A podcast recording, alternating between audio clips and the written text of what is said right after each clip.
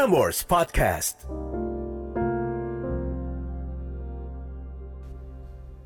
Catatan akhir malam oleh Narendra Pawaka.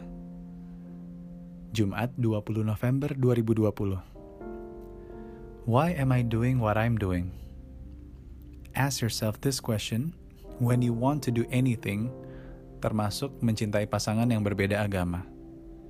Ya, malam ini topiknya tentang cinta beda agama.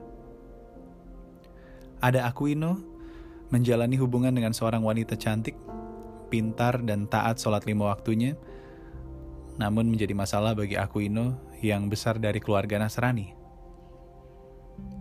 Kaulah muda, sebelum gue buka catatan dari Aquino, ini udah malam. If you're feeling too tired to sleep, too hurt to start over, too depressed to say a word, I've been there. It gets better. Just give it time termasuk dengan cara menuliskan cerita kamu ke podcast catatan akhir malam. Tulis dan kirim ke narendrapawaka at gmail.com and I will see you on the next episode with your own story. Sekarang siapkan hati untuk masuk ke topik cinta beda agama kita malam hari ini. Sebuah catatan dari Aquino dengan subjek Aku yang salah emoji smiley. Akhirnya setelah sekian lama, sekian lama dengerin catatan akhir malam, kesampaian juga buat nulis cerita ini. Eda, sebelumnya makasih banget udah mau membacakan cerita ini dan untuk teman di luar sana yang menjalani hubungan beda agama.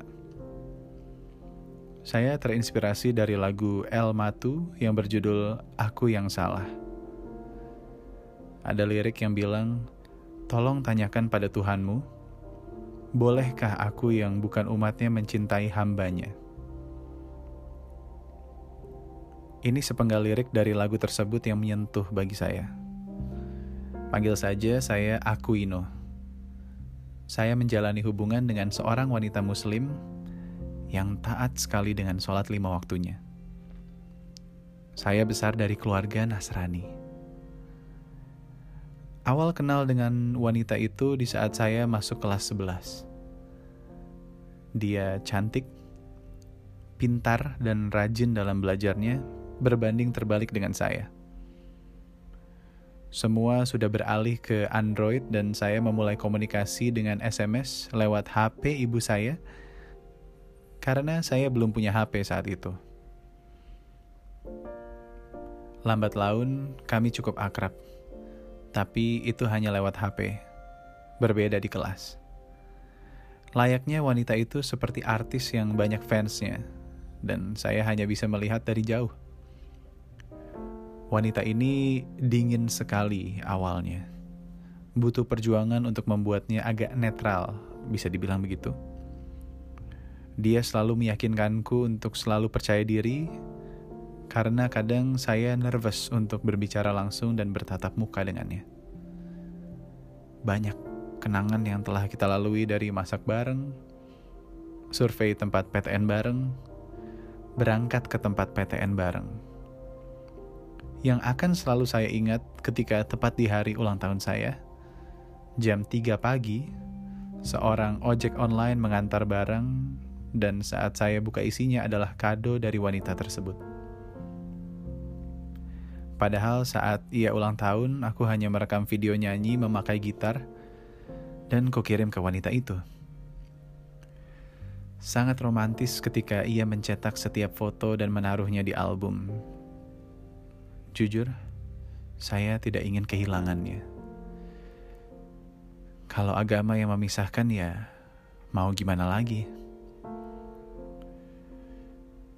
Saya bersyukur sekali bisa bertemu denganmu tak ada masalah dalam membahas agama satu sama lain, selalu mengingat untuk doa dalam menjalankan agama masing-masing, itu yang tak akan terlupakan. B. Kalaupun nanti kau mendengarkan cerita ini ketika kita sudah tidak bersama lagi, aku ingin kamu tetap bersyukur bahwa kita telah dipertemukan oleh Tuhan. Bahwa akhirnya kita yang berpisah. Aku mencintai dan menyayangimu setiap detiknya. Hanya bisa mendukung dan mengagumimu tanpa harus memiliki seutuhnya. Aku yang salah. Mengagumimu terlalu dalam.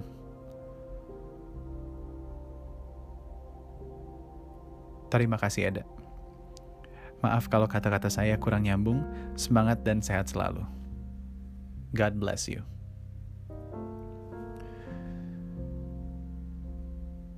Aku Ino saat gue membaca catatan dari lo ini, gue termasuk orang yang pernah mengalami cinta beda agama, bahkan dua kali. Dan gue cuma bisa merinding saat membaca catatan yang bagian Aku yang salah mengagumimu terlalu dalam.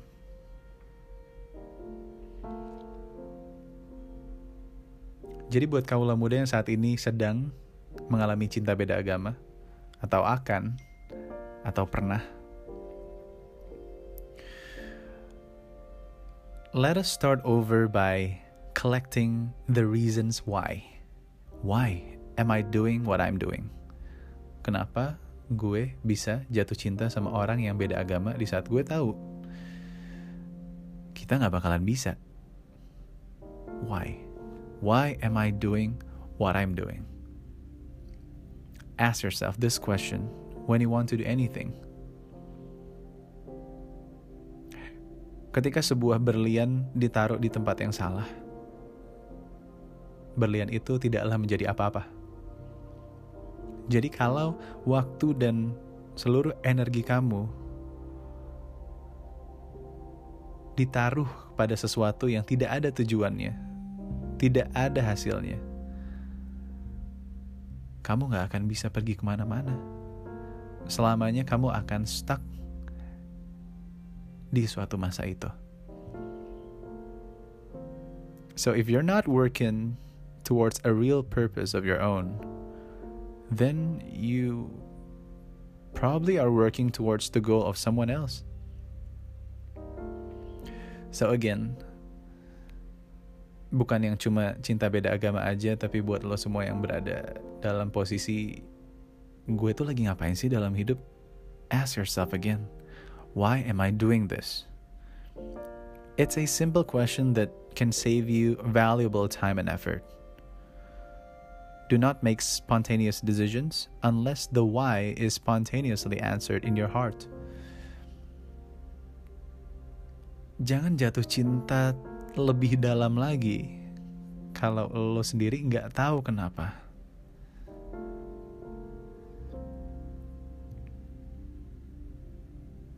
Sulit ya untuk menjawab kenapa gue melakukan ini. Dan gue yakin baru sekarang aku Ino akan berpikir kembali, kenapa ya awalnya gue bisa suka sama dia? Kenapa gue kepikiran mau jatuh lebih dalam sama dia padahal kita beda agama?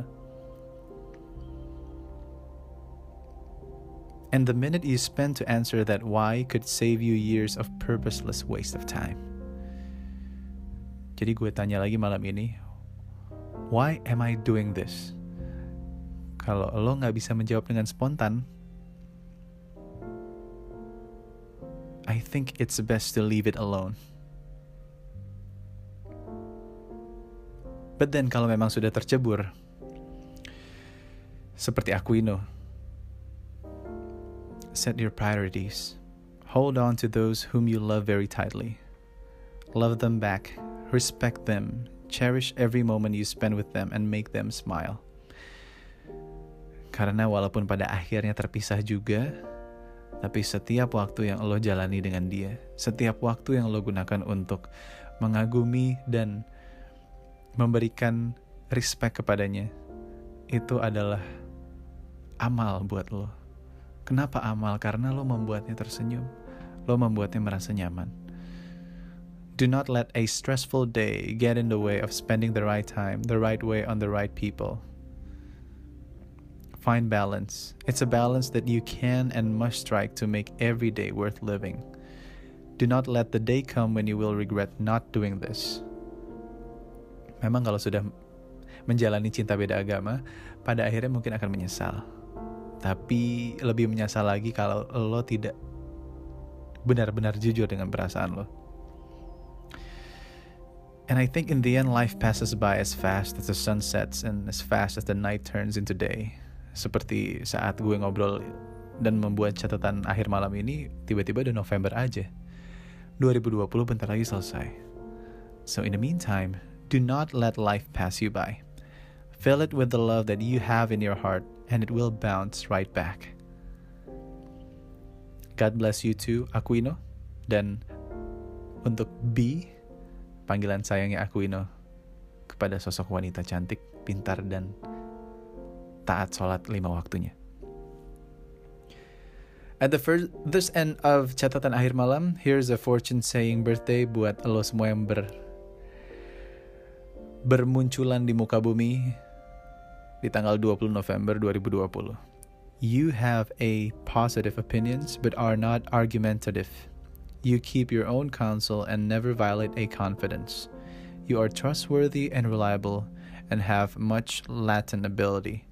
Your friends are those who have interests similar to yours.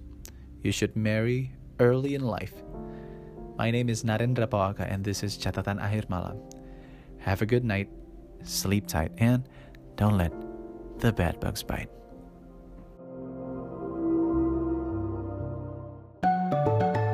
Frameworks Podcast.